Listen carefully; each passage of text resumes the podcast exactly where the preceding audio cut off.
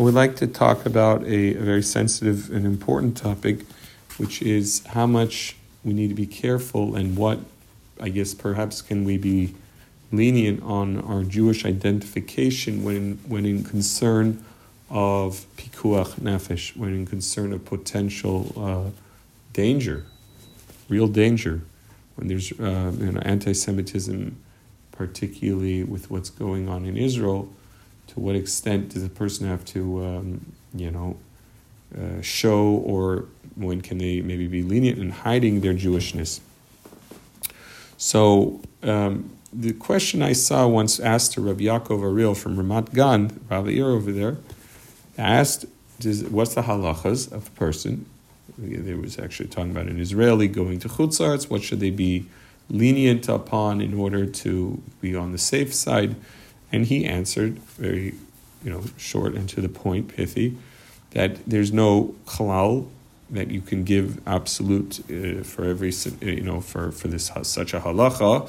Everything depends on the place and the time and the uh, circumstances and the, the security matters. So everything has to be evaluated. We can't just say, oh, when you go here, this is what you should do, and this is, it all depends. Um, of course, there are some places that we could say are more hostile towards Jewish things as a general rule, and there are some places that are in between, and many most places are, are fine and, and no problems, or very little in general. But uh, it's something that can come up even from time to time, particularly during the times when there's, you know, wars and the like with Israel. Um, so let's let's start with uh, what is brought down in Yoreh De'ah. Yoredea Siman Kufnun Zayin. Uh, so in, in that siman talks about you know that there are three cardinal sins that a person cannot transgress, which are uh, avodah zars, idolatry, gilei arayis, immorality, and shvichas dam, murder. You cannot transgress any of those things, and yarig val a person should rather be killed than transgress them. There are cases where a person um, um, is put is let's say um, there's a decree against the Jewish people, or let's say they tell the person to um, transgress this mitzvah or, or, or, do this act in front of ten Jews, and they have to commit kiddush Hashem and the like. I won't I won't really elaborate on that, but I would like to address the following question: If a person, let's say, asked, "Are you Jewish?" and the assumption of the question is they want to know, you know, they want to know because they would potentially uh, threaten or harm or what is the answer a person must give? Do they have to actually, uh, you know, yes, I am. What are you going to do? You know, I, what what extent do they, how how do they need to answer it? So, Shulchan seems to give a clear cut answer. It's in that same siman Kuvnun Zayin, Sif Beis. The Shulchan reads Kedei yargu.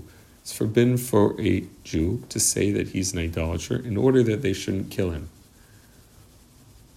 Now, the wording, if the Shulchan Aruch is exact, without it having some sort of edited word which was put in afterwards, not with the intent of what the Shulchan Aruch says, you shouldn't say you're an idolater. When we look in the Tur, tours where the Shulchan Aruch was really uh, taken from first, you know, the, from the, the Ba'al HaTur. So, so he says, Aser la'adam loimer shu goy. He doesn't use the word avikacham. He says it's forbidden for a person to say that he's a goy in order that they shouldn't be killed. And then it says a reason. Kavan sha'oimer shu goy, because when a person says that he's a goy, he's moide ledasam, he's admitting to their false religion. The koifer be'ikr, and he is denying the ikr, meaning the main, you know, the fundamentals of our religion.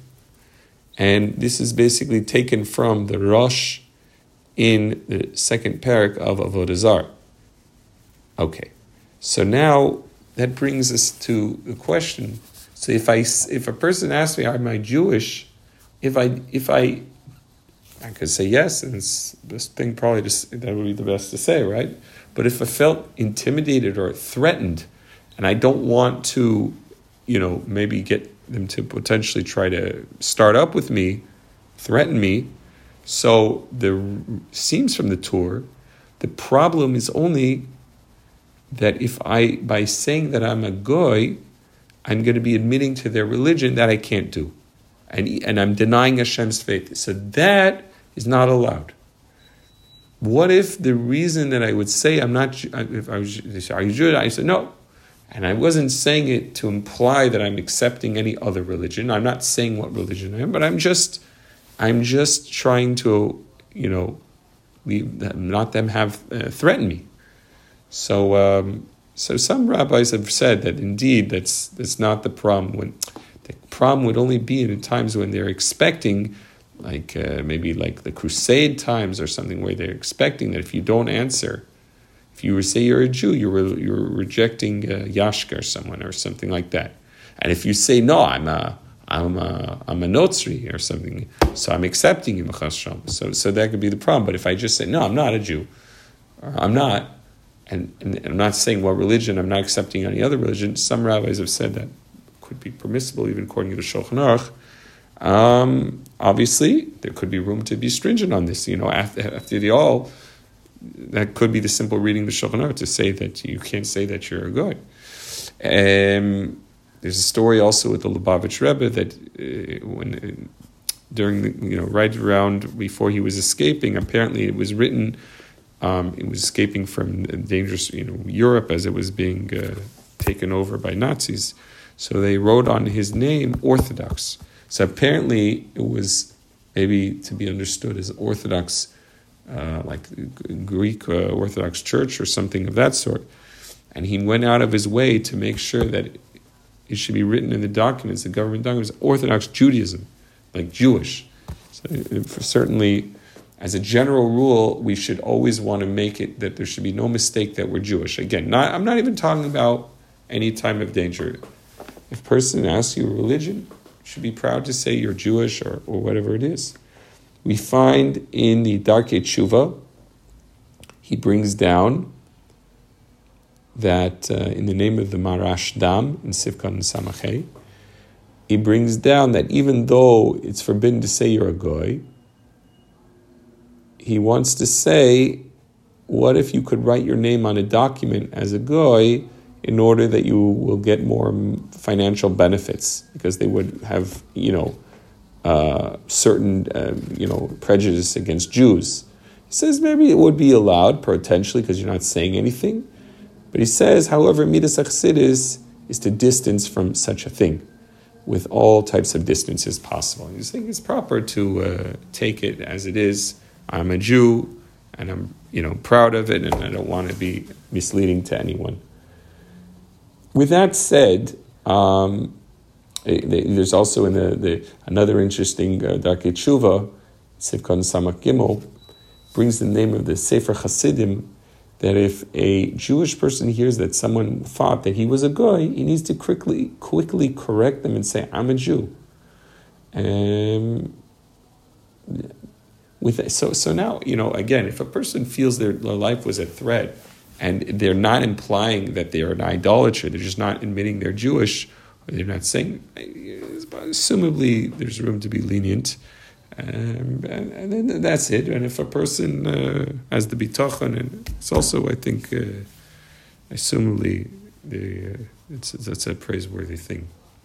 There's um, the, the Shulchan Aruch continues on to say, actually, it's really from the Ramah, um, that if you're able to um, maybe say something which could imply two meanings, that would for sure be fine. Even though that the way the goy will understand it is you're saying you're goy, but it, but you're saying something which isn't clearly saying. Like, for example, uh, we, we, know by Yaakov by uh, by by uh, Yaakov when he answered to Yitzchak, he says, "Are you Esav?" He says, "I'm Nechi. I am." And then he pauses, comma, Esav b'chayrecha. Esav is your firstborn. So he didn't lie but it could imply like I am Esav, or it could imply I am who I am, and Esav is your firstborn. So the Ramah brings that you could do the same thing over here. It's really based upon a Gemara in Nedarim that a Torah scholar could say that he is an avda denira, a servant of the fire, which maybe implies like an idol type of serving of fire. But really, what the intent is is that we serve Hashem, who is called Eishaychel. That Hashem is like a fire that consumes. So, so the, and similarly, we could you could say if a person says, "What's your stance on? Uh, are you a I don't know."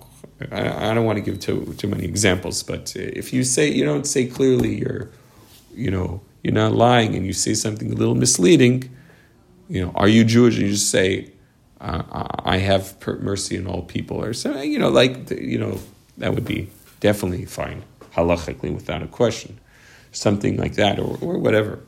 Okay, I'm going to move on though.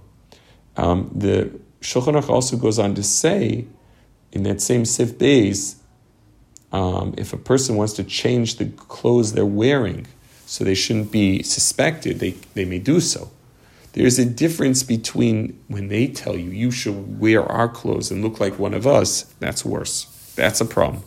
But if you decide not to make, you know, your regular, you know, Jewish Jewish look, um, I don't mean like taking your beard off or anything. I just mean to say like a person is um, dressed uh, not so noticeable. So then that is allowed because they don't want to be in danger. They have that right to do so.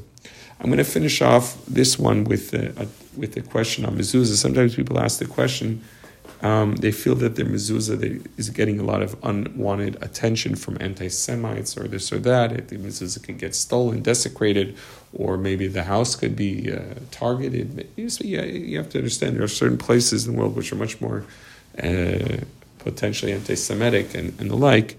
So what can they do? They don't want the mezuzah to be catching unwanted attention. So my book I wrote, Mezuzah Divine Protection and Blessing, on page 206, they deal with this question.